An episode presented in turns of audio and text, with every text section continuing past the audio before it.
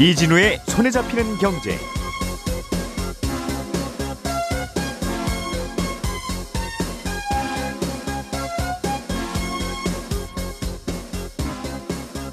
정치자 여러분 안녕하십니까? 어, 이진우 기자가 결국 코로나 확진이 걸렸습니다.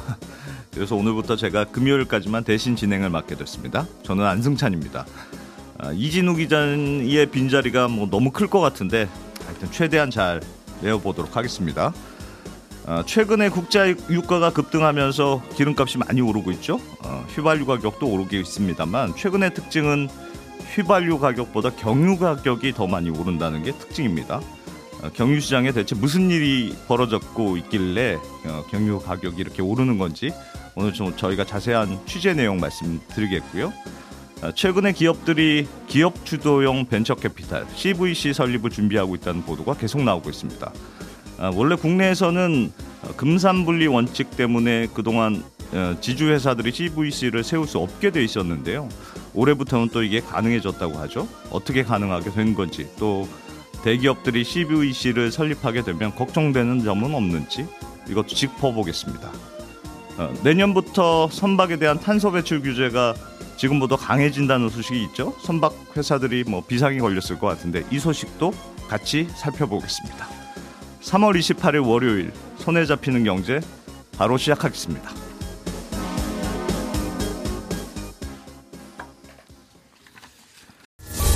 오늘의 뉴스를 프로파일링 합니다.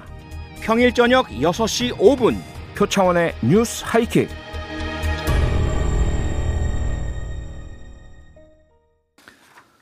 네. 박세훈 작가님. 네. 김현우 소장님. 출석인가요? 그리고 한국경제신문 나수주 기자님 나와 계십니다. 안녕하세요. 네, 안녕하세요. 아유 어색하네요. 이제 제가 이 자리에 있어야 되는데 갑자기 여기 앉아가지고 금요일에 네. 들어야 될 목소리를 월요일에 들으니까 네. 좋네요. 네, 좋습니다. 네, 네. 뭐 최대한 재밌게 해보겠습니다. 네. 다들 뭐 이진우 기자 걱정하실 것 같은데 크게 아프지는 않다고 합니다. 네. 첫 번째 소식부터 들어보죠. 박 작가님. 네. 음, 최근에 경유 가격이 많이 오른다. 네. 그런데 그래서 휘발유 가격이랑 거의 비슷해지고 있다. 네. 요즘 뭐 많이 올랐죠? 저도 주유소 가 보니까 엄청나게 비싸던데. 경유차 타시잖아요. 네. 네. 오른 거 체감하실 텐데 지난주 금요일 기준으로 전국 평균 가격이 1,919원입니다. 이게 말 그대로 평균이라서 그런 거고요. 예. 가장 비싼 곳은 서울 용산구에 있는 주유소인데 여기 2,840원 어? 받고 있습니다. 경유. 2,840원? 네. 휘발유 가격은 전국 평균이 2,001원인데요. 가장 비싼 곳은 서울 중구에 있는 주유소 2,872원입니다.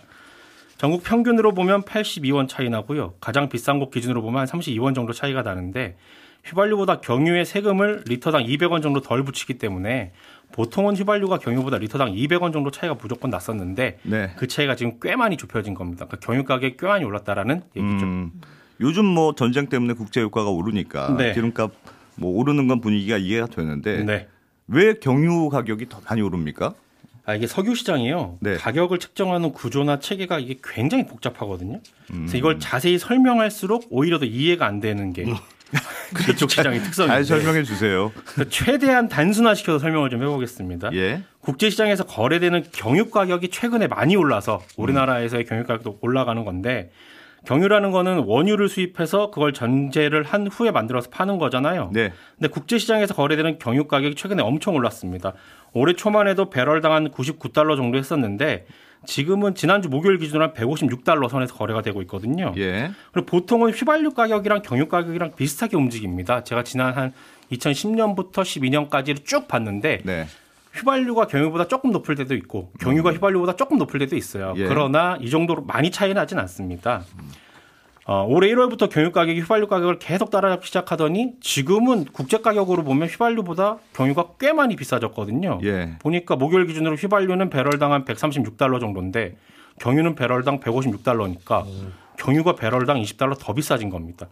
근데 국제 시장에서 경유 가격이 이렇게 오르니까 예. 우리나라 정유사들도 거기에 맞춰서 가격을 올려서 파는 겁니다. 음. 무슨 얘기냐면 네. 가격이라는 게 파는 사람 마음인 거잖아요. 그렇죠. 내가 이거를 100원에 팔든 1000원에 팔든 만 원에 팔든 네. 그러나 지금 특정 가격에 파는 건 가격을 올렸을 때 사람들이 안 사기 때문이거든요. 네. 근데 우리나라에서 가격을 이만큼 올린 다음에 음. 안 사면 국제시장에 팔아버리면 됩니다. 아. 정유사들 입장에서는. 아, 그렇기 때문에 국제시장에서 거래되는 경유 가격에 맞춰서 우리나라 경유 가격이 또 올라간다. 그렇게 보시면 됩니다. 그동안 세금으로 경유 가격을 휘발유보다 더 눌러서 그렇지 네. 국제 시세대로만 했다면 지금 이미 경유 가격은 휘발유 가격보다 더 비싸졌을 겁니다. 아이고, 참. 알겠습니다. 그 국제 그럼 그럼 경유값이 올라, 올라가면 네. 어, 앞으로는 뭐 어떻게 되는 겁니까? 이게 경유 가격이 그런데 네. 뭐 국제유가 연동되는 거야 뭐 당연히 그럴 수는 네. 있습니다만 어, 그렇다고 해도 이렇게 많이 올라가나요? 그러니까 이제 지금 이- 국제 경유 이- 가격이 오르는 이유는 뭐냐면요. 예. 크게 세 가지 이유가 있습니다. 1번 러시아 사태, 2번 중국 정부의 정책, 네. 3번 등유 수요- 수요의 증가. 1번 러시아 사태는 다들 아시겠지만 미국이랑 서방이 지금 러시아산 원유 수출 막고 있잖아요. 예. 그 양이 대단히 많은 건 아니겠으나 그래도 예전보다 원유 수출이 덜 되게 되면 원유를 수입해서 정제를 한 후에 만들어서 파는 게 경유니까 원유 수입이 주니까 당연히 경유에 경유가 만들어지는 양도 적어질 수밖에 없습니다. 예. 그리고 러시아는 원유만 수출하는 게 아니라 경유도 수출을 하거든요. 근데 이것도 좀 막혀 있어요. 그러니까 경유 공급이 예전보다 줄어든 겁니다. 네. 요거는 이제 뭐 거의 대부분 알려진 사실인데 여기서부터 아마 조금 새로우실 거예요. 두 번째로 중국 정부의 정책 때문에 경유 공급이 줄었습니다. 중국에는 티폿이라고 불리는 민간 정유 업체들이 있거든요. 네.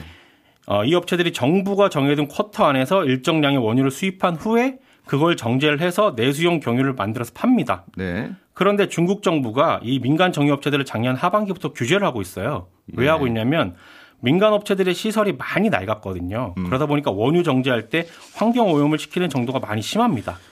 그러니까 아. 중국 정부가 환경 규제하고 있잖아요. 네. 그러다 보니까 예전만큼 못 돌리게 막고 있기도 하고요. 예. 몇년 전에 이 티포 그 민간 정유 업체들의 원유 수입 할당량을 좀 늘려줬었어요. 음. 어, 좀 더 늘려서 국내 내수용 경유 좀 더 만들어라 이렇게 네. 허용을 했었는데 무슨 일이 벌어졌냐면 그랬더니 몇몇 업체들이 세금 포탈을 하기 시작했던 겁니다.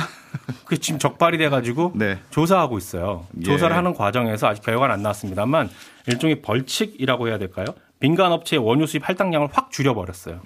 경유 생산 자체가 전체적으로 줄어들고 그렇습니다. 그러니까 민간 예. 업체 입장에서 원유 수입을 예전보다 못 하게 됐고 그나마 가지고 와도 덜 돌리게 되고 음. 그러다 보니까 경유가 예전만큼 못 나오게 됩니다.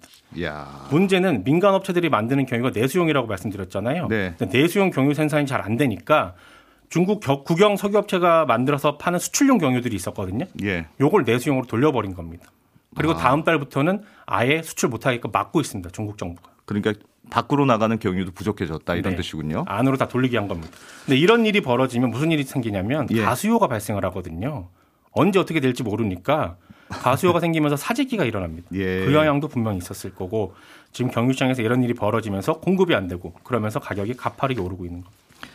아니 근데 등유 말씀도 해주셨는데 네. 등유하고 경유하고 무슨 관계가 있습니까? 요건 저도 취재하면서 좀 새로웠던 건데 네. 등유, 경유, 중유, 휘발유는 원유 가지고 와갖고 끓는 점의 차이를 이용해서 만드는 거잖아요. 그렇죠. 근데 등유하고 경유는 끓는 점이 좀 비슷합니다. 겹치는 구간들이 있어요. 네. 그래서 원유에서 뽑을 때 그 구간에서 등유를 만들 수도 있고 경유를 만들 수도 있습니다. 음. 근데 이 등유로 비행기에 들어가는 항공유 만들거든요. 예. 근데 작년까지는 비행기가 거의 안 떴잖아요. 얼마 안 떴잖아요. 그렇죠. 그러다 보니까 어, 항공유를 덜 만들었습니다. 대신에 등유 대신에 그러면 그 할당량을 경유로 만들었습니다. 아하. 그러다가 작년 하반기부터 다시 비행기들이 많이 뜨고 또 앞으로 많이 뜰 것 같으니까 네. 경유로 돌렸던 물량들을 다시 등유 쪽으로 돌리고 있는 겁니다. 음. 그리고 지금은 많이 안 쓰는데 과거에는 등유를 난방유로도 많이 썼거든요. 근데 러시아 사태로 유럽에서 천연가스 수급이 잘 안 될 것 같으니까 예. 유럽에서 난방용 등유에 대한 수요도 같이 늘었습니다. 그러다 보니까 경유 가격만 오르는 게 아니라 지금은 등유 가격도 함께 오르고 있거든요. 네. 그래서 정리를 하면 그동안 러시아랑 중국에서 나오던 경유가 덜 나오게 됐다. 예. 그러면서 사재기도 생기고 등유 수요도 많아지고 그러다 보니까 국제 경유 가격이 많이 올랐고 그 영향으로 우리나라 경유 가격도 지금 최근에 많이 오른다. 입니다. 아. 원래 소고기에서 등심 안심 하면 딱 정해져 있는데 네.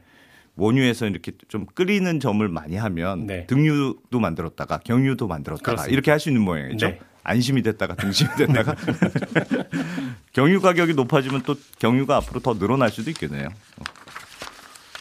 네. 알겠습니다. 나수지 기자님. 네. 예.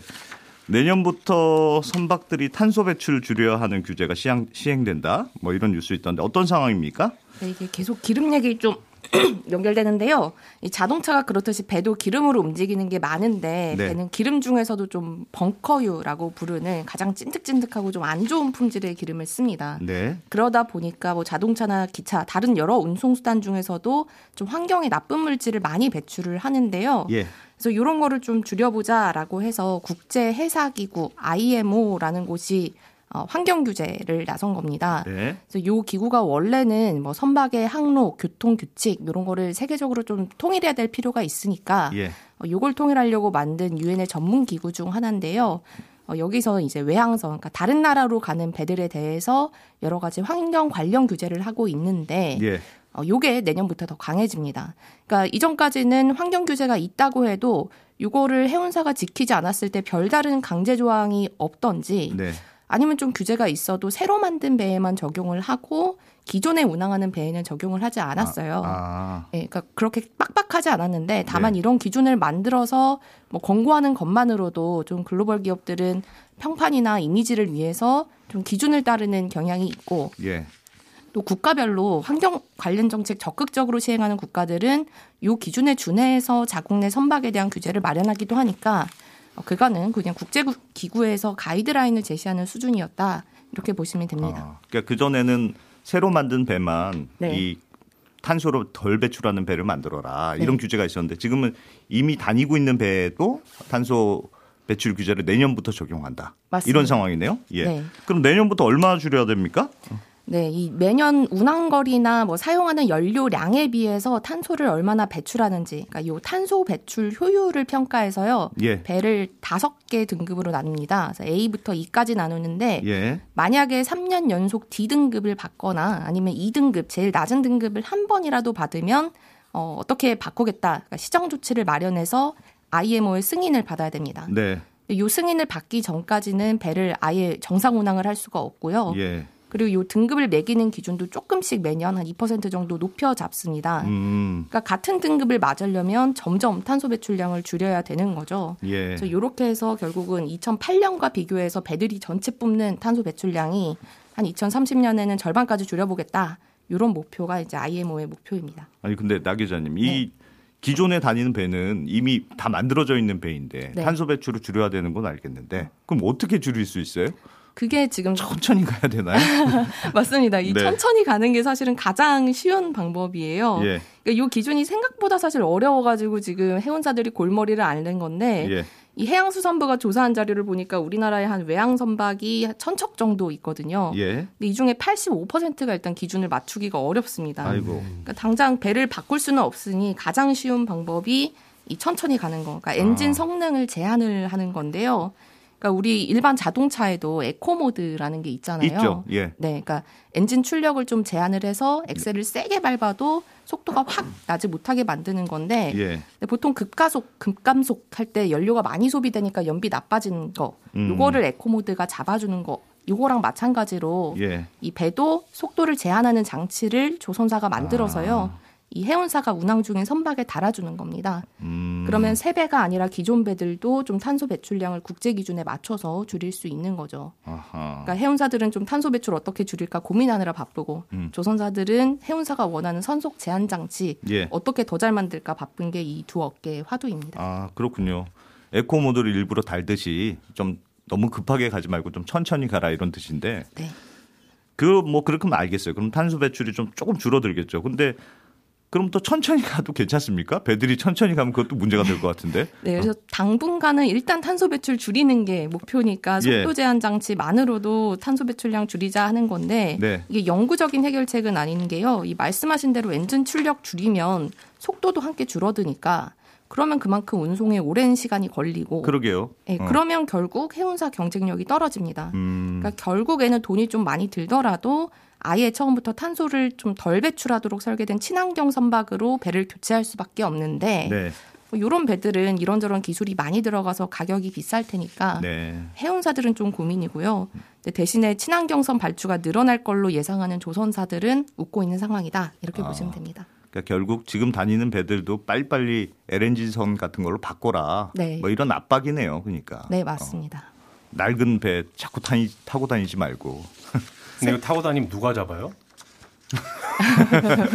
IMO에 보고를 하고 또 네. IMO에서 그거를 못 지켰을 때 이제 판, 판단을 하는 거죠. 음, 그래도 다니면 그걸 그 어떻게 잡아야 될지 모르겠어요, 진짜. 기자님 있으면 물어봤을 것 같아요. 알겠습니다. 네. 김현우 소장님. 네. 예. 어, 올해 들어서 대기업이 CVC를 설립한다. 네네. 저희가 VC는 알잖아요. 아, 벤처 예. 캐피탈. 예, 그 CVC는 뭡니까? 이 벤처 캐피탈 앞에 C가 붙은 겁니다. 이 C가 뭐냐면 corporation, 그러니까 네. 기업이라는 뜻의 영어가 붙은 건데, 네. 뭐 벤처 캐피탈 생소하신 분들도 있으니까 쉽게 얘기해서 돈 모아서 주로 장래성이 있어 보이는 벤처 기업, 스타트업 여기다가 투자해서 돈을 버는 회사가 예, 벤처 캐피탈이고 예. 이걸 이제 대기업 여기서 말하는 이 CVC는 기업이기는 하지만 대기업이 대주주가 돼서 운영하는 게 CVC다 네. 이렇게 보시면 됩니다.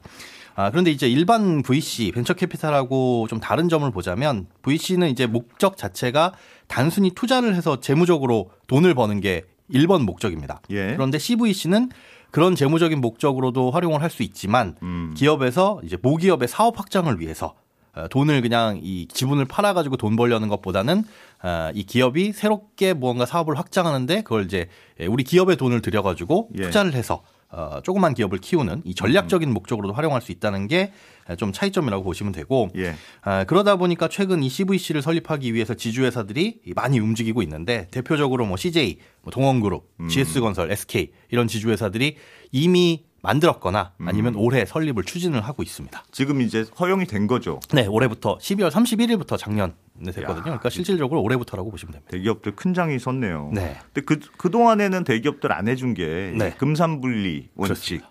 어? 기업이 어떻게 어딜 감히 금융회사를 마- 마음대로 하려고 그러냐. 뭐. 이런 원칙 때문에 그런 건데 이게 어떻게 좀 배경이 뭐라고 봐야 될까요? 어, 이 CVC가 사실은 금융회사예요. 남의 돈 끌어다가 투자를 하는 거다 보니까 금융회사고 예, 예. 산업자본은 말씀하신 것처럼 금융자본을 소유할 수 없다라는 네. 게 금산분리 원칙인데 그래서 이제 금융지주회사가 아닌 일반 지주회사는 이 CVC를 보유하는 게 금지됐었습니다. 예. 그런데 재작년에 공정거래법이 개정이 되고 그게 작년 12월 30일, 그러니까 뭐 사실상 올해부터 네. 지주회사도 CVC를 둘 수 있도록 좀 완화가 된 거죠. 예. 그러니까 지주회사가 아닌 경우에 그럼 일반 기업이 CVC를 거느릴 수 있느냐? 그 이에 대한 규제는 사실 없습니다. 음. 기존에도 해왔었어요. 지주회사가 아닌 곳들은. 아니 그러니까 카카오 벤처스 이런 데도 그렇죠, 그렇죠. 예, 카카오도 지주회사 아니라고 다 갖고 있잖아요. 네, 맞습니다. 그꽤 많은 기업이 한 17개 기업이 CVC를 보유를 하고 있었는데 예. 국내에서 그렇게 보유를 하고 있거나 아니면 해외 법인을 세워가지고 그 CVC를 통해서 뭐 다른 곳의 기업에 투자를 하기도 하고 어, 사내 벤처에다가 투자를 하기도 하고 이런 아. 식으로 하기는 했었거든요. 아, 해외에도 하는 것도 괜찮아요? 어, 해외에서 설립을 하면 해외 법이니까 그건 괜찮습니다. 예. 그러니까 이법 개정 후에는 그런데 에, 그럴 필요 없이 불편하게 할 필요 없이 일반 지주 회사도 국내에다가 CVC를 세워서 에, 국내에 벤처 스타트업을 키울 수 있다. 그래서 사실은 아하. 이게 벤처 투자에 대한 규제가 완화됐다라고 보기보다는 네. 사실상 지주 회사에 적용되는 금산분리 원칙이 좀 완화됐다 이렇게 보는 게 맞을 것 같습니다. 아, 그러네요. 그러니까 그 전에도 사실 이런 이런저런 방법으로 네. 그 VC들을 갖고는 있었는데 그렇죠. 지주회사만 아예 대놓고 못하게 하니까 지주회사도 그냥 대놓고 해주자. 맞습니다. 이제 대놓고 할 수 있는 겁니다. 그럼 앞으로 어떻게 될까요? 벤처 아. 투자 좀 활발해지겠네요. 이게 근데 조금 살펴봐야 될 게 있어요. 규제를 해왔던 이유가 이제 금산분리 원칙 훼손 때문에 그랬었는데, 네. 음, 요게 이제 표면적인 이유로는 지금 말씀하신 것처럼 벤처 스타트업에 대한 투자를 이 규제를 풀어줌으로 인해 가지고 좀 활발하게 해주겠다 이거든요. 네. 아, 그런데 기존에 그러면 그 지주회사들이 아닌 상황에서 또 CVC를 갖고 있었고 예. 그것만으로는 부족하냐라고 들여다봤을 때 기업들의 목소리는 그거 가지고는 부족하다라는 게 이 기업들 입장이었어요. 예. 뭐냐면 아, 대기업 계열의 CVC로부터 투자를 받은 어떤 회사가 있다. 음. 아, 라는데 그 기업이 나중에 성장을 해서 뭐 상장을 하거나 아니면 그룹의 계열사로 편입되면 이게 문제예요. 계열사로 편입됐을 때 예. 해당 CVC는 그 계열사의 지분을 갖지 못하도록 되어 있습니다. 네. 그러니까 쉽게 얘기해서 좀 잘 키워가지고 우리 계열사 식구로 들여와서 어. 같이 성장하고 싶은데 네. 잘 키워서 내보낼 수밖에 없게 되어 있는 거죠. 아. 그러니까 앞서 말씀드린 대로 CVC가 두 가지라고 말씀드렸잖아요. 하나는 투자 목적, 네. 돈을 벌려는 순수하게 투자 목적이 1번이고 네. 2번은 어, 모회사의 사업 확장. 그렇죠. 근데 이 2번 목적으로 쓰기에는 기존의 규제는 좀 불편하다라는 음. 거였거든요. 음. 그런데 여기에서 이제 맞물린 게 코로나 이후에 경제도 어렵고 네. 또 벤처 스타트업에 대한 어떤 투자도 좀 위축되고 있고 그러다 보니까 이제 정부에서는 아, 기업이 가지고 있는 많은 사내 유보금이나 이런 것들을 좀 풀어가지고 예. 그게 한 2019년 기준 25조 정도 됐었는데 요걸 좀 벤처 스타트업에 흘려보내는 게 어떠냐 요걸 음. 이제 바라고 있기는 한 거죠. 그래서 규제를 완화하긴 한 겁니다. 아 아무래도 뭐 대기업 돈이 많으니까 예. 좀 풀어주면 벤처로 투자 투자는 많이 갈 거. 그렇게- 하겠다. 네. 어. 바라는 거죠. 걱정되는 점은 없습니까? 아. 걱정되는 점 꽤 있을 것 같은데. 맞습니다. 이제 벤처 스타트업 입장에서는 네. 뭐 하나의 물꼬가 더 트이는 셈이니까 뭐 반기지 않을 이유는 없어요. 예. 음, 그리고 뭐 정부에서도 CVC 안착을 위해서 적극적으로 지원한다고 했고 예. 또새 정부가 들어서면서 이에 대한 규제를 좀 더 완화하겠다라는 목소리도 살짝 나온 게 있습니다. 이건 인수위에서 좀 지켜봐야 되긴 하는데 네. 그런데 한편으로는 그동안 대기업이 벤처 스타트업에 투자를 안 한 이유가 이런 규제 때문이었냐? 네. 그건 아니, 그것만은 아니라는 목소리도 있어요. 해외에서 이렇게 하면 된다면서요. 뭐 그럴 수도 있고 네. 또 돈이 될 만한 대상이 있었으면 진작에 하지 않았겠느냐 어떤 방법을 들여서라도 음, 음. 그러니까 가장 첫 번째로 투자를 안 했던 이유는 투자할 만한 기업이 없었기 때문 인 거 아니냐 예. 규제 때문이 아니라 그래서 오히려 투자할 만한 대상이 있었으면 대기업이 욕심을 내서 투자하던 사례들도 얼마도 있지 있어서 네. 이건 핑계에 불과하다라는 목소리도 있고요 음. 또 요게 이제 재벌 총수의 지배력 강화에 쓰일 수도 있어요 예. 그러니까 계열사의 돈을 끌어다가 어딘가에 투자하기가 좀 쉬워진다 이렇게 볼수 있는 거거든요. 왜냐하면 지주회사 같은 경우에는 자회사나 뭐 손자회사의 지분을 상장회사는 뭐 30%, 비상장회사는 50% 이상 갖고 있어야지 예. 되는 규제가 있습니다. 그리고 손자회사가 뭔가 할 때는 100% 증손자회사는 음. 100%그 지분을 갖고 있어야 되고 그러니까 쉽게 얘기해서 어, 적은 지분으로 뭔가 이제 지배하지 못하도록 예. 어, 경제력이 집중되지 않도록 하는 규제가 바로 요, 요 규제인데 네. 지주회사가 그래서 돈이 많지 않으면 그 밑에 자회사나 손자회사의 돈으로 뭘 좀 하기가 어려웠습니다. 음. 그런데 CVC를 두게 되면 무슨 일이 생기냐면 네. 어, 여기서 펀드를 조성할 경우에 계열사의 돈을 갖다가 끌어다 쓸 수가 있어요. 아, 그러네요. 네. 어. 마음대로 끌어다가 하고 싶은 걸 할수 예. 있고 그러면 이제 요거를 나중에 성장시켜가지고 계열사로 편입하게 되면 어떡하냐 음. 요거에 대한 뭐 안전장치가 exit 과정에서 이 CVC가 보유한 그 주식을 재벌 총수라든가 특수관계인에게 넘기지 못하도록 하는 그런 안전장치가 있기는 한데 그걸 어떻게 활용할지는 좀 지고 지켜봐야 됩니다. 그럼 투자해서 계열사는 가능해지고 네, 앞으로. 계열사는 가능해지는데 네. 아 알겠습니다. 뭐 이게 서로 약간 규제는 있지만 양쪽에서 이렇게 서로 할 수도 있을 것 같은 생각은 드네요. 알겠습니다. 네, 지금까지 안승찬이었습니다. 잠시 후 손경제 플러스는 김현우 소장님이 이진우 기자를 대신해서 잘 진행해 주실 겁니다. 저는 내일 아침 8시 30분에 다시 오겠습니다. 들어주신 여러분 고맙습니다.